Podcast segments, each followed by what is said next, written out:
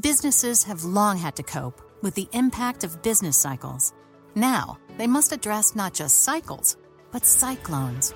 Storms spin up seemingly out of nowhere, irrespective of the ups and downs of the overall economy. Read what global executives are doing to mitigate these risks and seize their opportunities in the fifth annual AlixPartners Disruption Index at disruption.alixpartners.com.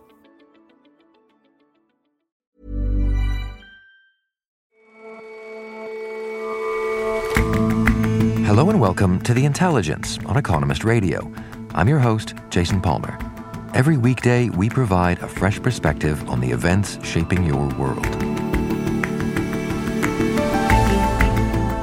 The International Criminal Court can pursue just four kinds of offenses, all of them grave misdeeds such as crimes against humanity. But there's a movement underway to add one more ecocide, a crime against the environment. And Britney Spears is back in court, trying to shift the control over her life that's currently in the hands of her father.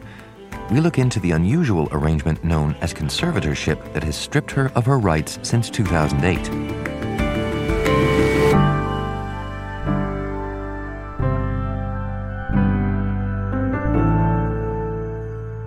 But first, Today, Russia will host a conference on Afghanistan aimed at supporting the peace process. The talks will bring together the Afghan government and representatives of the Taliban, as well as several international players, including America. The meeting comes at a crucial time for Afghanistan. Last February, following negotiations with the Taliban, the Trump administration agreed to withdraw all American troops by May 1st of this year. On Tuesday, President Joe Biden told George Stephanopoulos of ABC News that America may miss that deadline. I'm in the process of making that decision now as to when they'll leave. The fact is that um, that was not a very solidly negotiated deal that uh, the president, the former president, uh, worked out. And so we're in consultation with our allies as well as the government and uh, uh, that decision's going to be it's in process now. Likely to take longer? I, I, don't think a lot longer. But May 1st is tough. Could happen, but it, it is tough because look. As it stands, there are two and a half thousand American troops and perhaps a thousand more special operations forces in Afghanistan. That's down from a peak of more than a hundred thousand. As with its predecessors, Mr. Biden's administration will be keen to end America's longest war but a premature departure could spell disaster. The peace conference being held today in Moscow is an attempt to bring together the Taliban insurgents and the Afghan government to try and come up with some kind of arrangement for how Afghanistan could be run in future and therefore stop the war between those two sides. Edward McBride is our Asia editor. This is just one of several peace conferences underway or planned. There's going to be another peace conference in Turkey in April. And for months now, there have been peace talks underway between the Afghan government and the Taliban in Qatar. And they haven't been making much headway, which is why both Russia and the US have tried these new initiatives. And one big question looming over all this is whether or not the Biden administration will fulfill the promise to pull out troops by May 1st. What does it look like for, for that commitment? That deadline was agreed in separate peace talks between America and the Taliban, concluded over a year ago under the administration of Donald Trump. And it always looked quite optimistic. And I think the difficulty for the Biden administration is to decide whether or not to stick to that deadline. On the one hand, if they take all the troops out, the Taliban may decide to hell with the peace talks, we'll just try and overrun the Afghan government by conquest. And that would obviously look very embarrassing and would call into question all the work that the US has done over the past 20 years to try and institute a different kind of government within Afghanistan. On the other hand, if they say they're going to stay and ignore the deadline of May 1st, then they face the prospect of a renewed Taliban offensive. So then there's the prospect that America will find itself embroiled just as heavily as it has been for 20 years in the Afghan civil war, more American casualties and more expense and difficulty without any clear prospect of how the war might end. But coming to a decision on those questions is exactly what these peace talks are about, right? Absolutely. So, in theory, the peace talks provide a great way out for everyone. The hitch is that the peace talks that have been underway in Qatar for many months now have not yielded any kind of a breakthrough. And unfortunately, there's not much reason to expect the talks today in Russia or indeed the talks in Turkey next month to yield any more of a breakthrough. And so, why the impasse? Who's asking for what that they're not getting? The bottom line really is that both the Taliban and the Afghan government think of themselves as the rightful rulers of Afghanistan.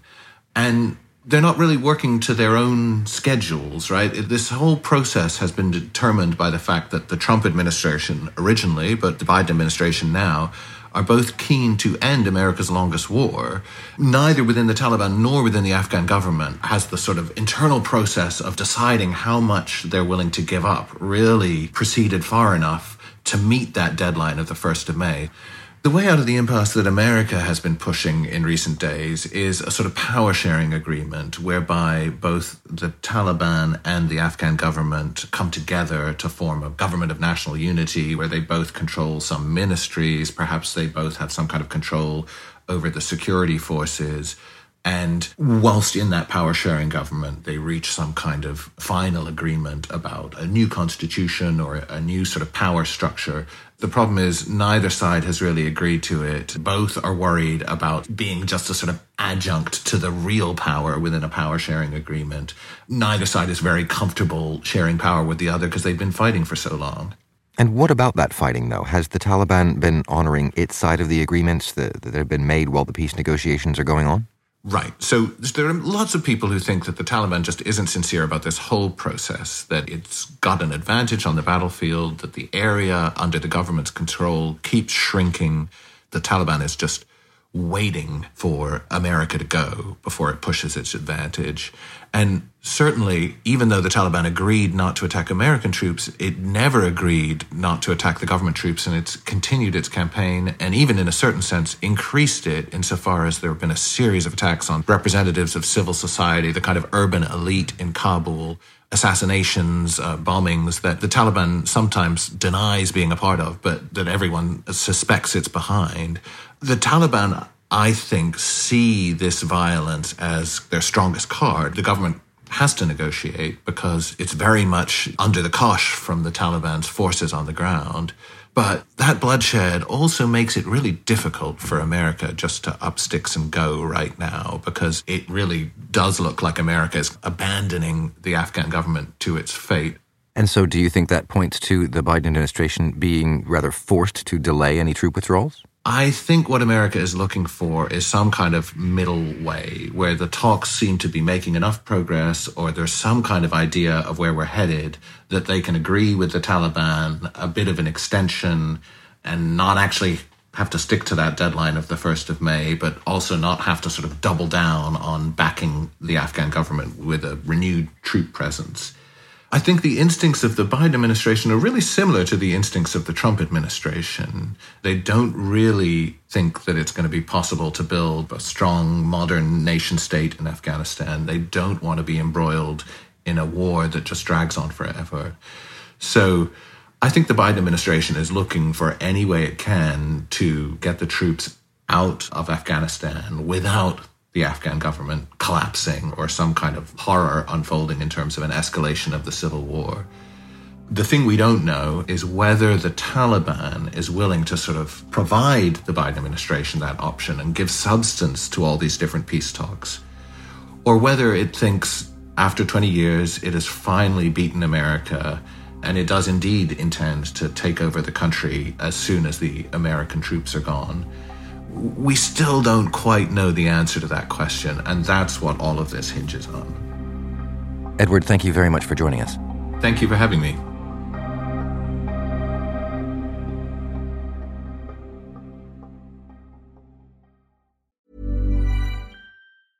You've seen the headlines. Bonds are making a comeback. But if you've ever tried to invest in bonds, you know what a clunky, complicated, broken experience it can be. That's why at Public, we took fixed income and fixed it. Now you can find, evaluate, and buy thousands of bonds with an investing experience designed in this century. Add fixed income to your portfolio with corporate, treasury, and municipal bonds. Go to public.com forward slash The Economist to get started. Full disclosures can be found at public.com forward slash bonds.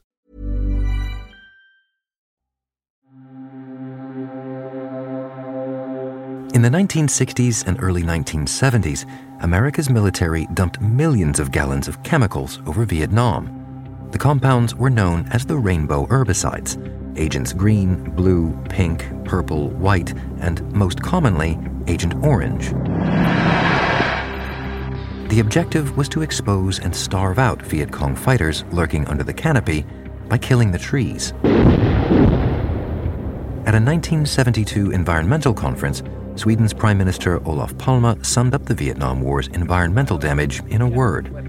He accused America's government of ecocide. The immense destruction brought about by indiscriminate bombing, by large scale use of bulldozers and herbicides, is an outrage, sometimes described as ecocide, which requires urgent international attention. In the decades since, the term has caught on among environmental advocates. Ecocide is a term that is used to describe environmental devastation to the degree where an ecological system gets completely degraded and is no longer fit for purpose. Rachel Dobbs is a news editor for The Economist. Ecocide is currently on the international agenda because a panel of lawyers are drafting a definition which they hope will ultimately be adopted by the International Criminal Court to make it a crime against peace. And how does that fit in with the ICC's agenda as it stands now? The International Criminal Court has jurisdiction over four crimes, which are genocide, crimes against humanity, war crimes, and the crimes of aggression. They are all laid out in the Rome Statute, which is the statute that underpins the work of the International Criminal Court and which was signed in 1998 and came into force four years later. And types of environmental destruction were originally slated to go into the Rome Statute, but they were ultimately dropped by the time the final draft rolled around. Environmental destruction is slightly incorporated into the existing crimes that the International Criminal Court oversees, particularly under war crimes, which has a very slim provision which prohibits the manipulation of the environment for battlefield advantage in a way that would destroy the people living there. But a distinction there seems to be between environmental damage that has to do then with damage to, to humans versus damage to the environment itself. I mean, what, what will this draft definition look like and include? So it's not at all clear yet. The panel is still doing their deliberations, and we likely won't know until June. But Philippe Sands, who is the lawyer who is co chairing the panel, is very interested in the idea that it could become a definition that protects the environment as an end in itself. If this idea is so old, though, why has it taken until now for it to come back to the table? So, the campaign for ecocide to be recognised is chiefly the work of Polly Higgins, who was a barrister and environmental activist who died in 2019. But she lobbied the United Nations for years to have ecocide classed as an international crime. And though they ultimately rejected her proposal, the International Criminal Court did agree to evaluate cases of environmental destruction underneath crimes against humanity. Indeed, there was a case filed against Jair Bolsonaro, the president of Brazil, at the beginning of this year, to that effect from indigenous Amazon leaders over his deforestation of the Amazon, which destroys their livelihoods. But the NGO that Polly Higgins co founded, the Stop Ecocide Foundation, has been continuing to campaign for this ever since her death and were ultimately responsible for convening the legal panel that is now trying to draft a definition. And how likely is it, do you think, that the ICC will adopt this as a new sort of foundational crime?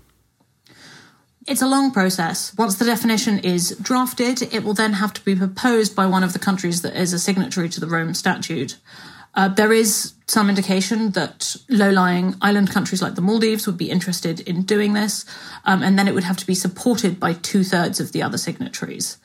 But there is also indication that countries like France are prepared to offer diplomatic support for that, particularly as interest and desire for rules criminalising ecocide are expanding within their own borders. But I mean, what are the barriers? Who, who would be against such a ruling? There is no one currently on the record saying that they are against the idea of ecocide, but consensus is really hard to come by. And there are countries, I imagine, that would be against international rules that stop them doing what they want with their resources, particularly within their own borders. Well, I suppose that's the question. I mean, what kinds of infractions would then become criminal? Is it, is it anything that, that is judged as, ooh, that's bad for the environment? This is a very complicated issue, and a lot of this will hinge on the definition that the panel comes up with. One of the big problems with it will be that an awful lot of environmental destruction is carried out by companies, the heads of which are harder to haul in front of international criminal courts. A lot of them span national borders, which makes it more complicated. They would also have to pass a certain bar in terms of environmental destruction. It would have to be a definition that somehow encompasses destruction that is severe enough that it has a understandable knock-on effect on climate change or the environment as a whole. But assuming an agreeable definition can be reached and this does pass into law, how enforceable would that law be? International criminal law is always a backstop. It can't replace laws within countries, and it is an imperfect backstop in that. Despite decades of genocide being classed as a crime, it still happens. Also, many countries sign up to sort of international treaties and then simply just delete provisions that they don't like. Saudi Arabia, for example, signed up to a UN treaty against discrimination against women and then just deleted laws, which means that women in Saudi Arabia continue to have rights far lower than those enjoyed by women in the rest of the world. And some major countries, including China and America, still aren't party to the Rome Statute and therefore have not signed up to the work of the International Criminal Court. And that's particularly relevant here because China and America are two of the biggest polluters in the world. So, without being too cynical, it does raise the question then of, of why bother with this at all? I think, as with all forms of international crime, naming them has a purpose, which is that it sets norms around acceptable behaviour and sets out rules for what civilised societies will or will not do. Also, even if they don't ultimately end up in convictions, international court cases create huge records of wrongdoing, which does have an impact in stripping perpetrators of the illusion of impunity that they might have. So, if this definition is adopted, it will be imperfect, but it could also mark a really interesting and important sea change in the way that the relationship between the environment and humans is understood, particularly if it's an ecocentric definition that defines the environment as something worth protecting for its own ends, not just because of the value that humans derive from it. Rachel, thank you very much for your time. Thank you, Jason.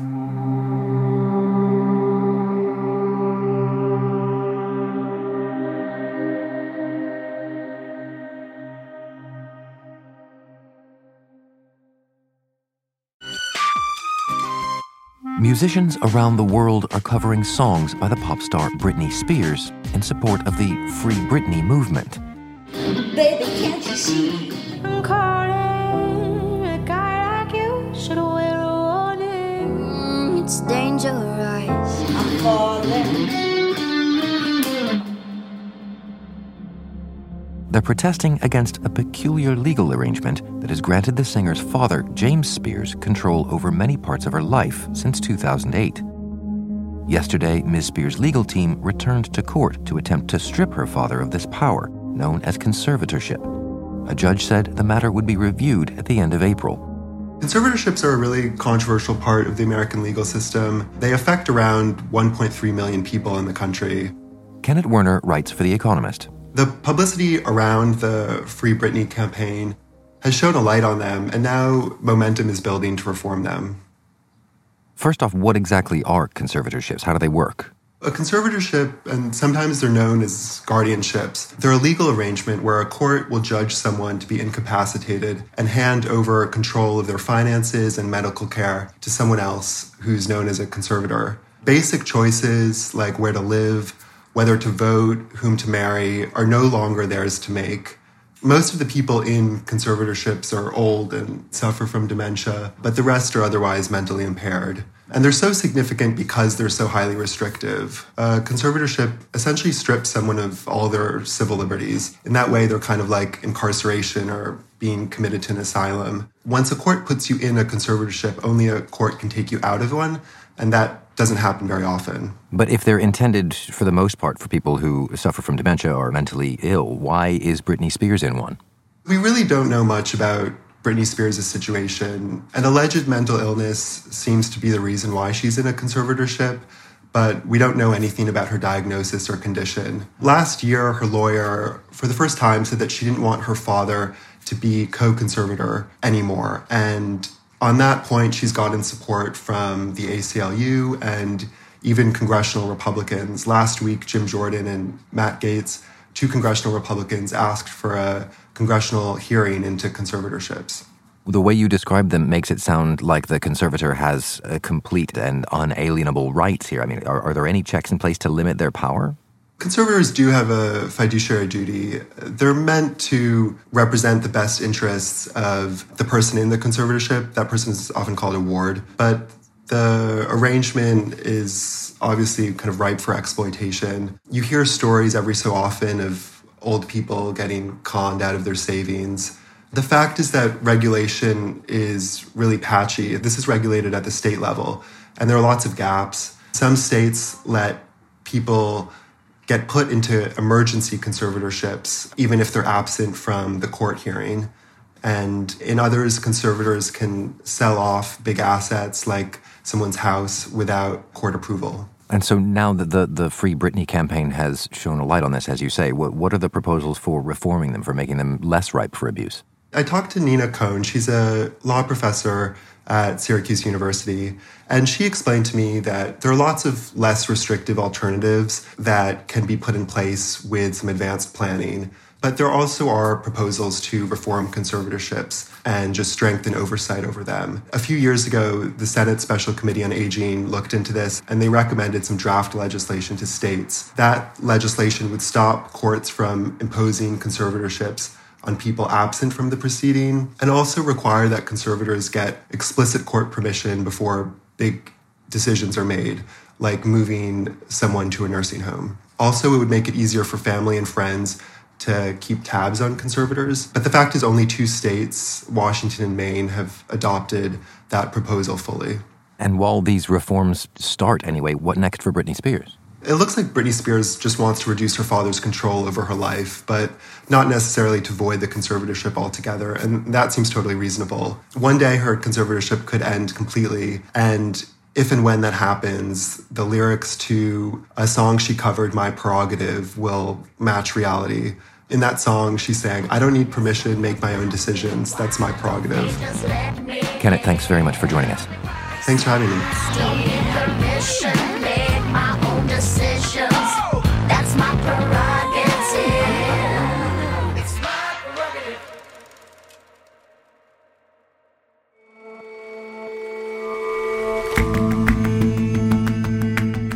That's all for this episode of The Intelligence.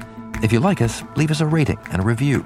And you can subscribe to The Economist at economist.com slash intelligence offer. The link is in the show notes. See you back here tomorrow.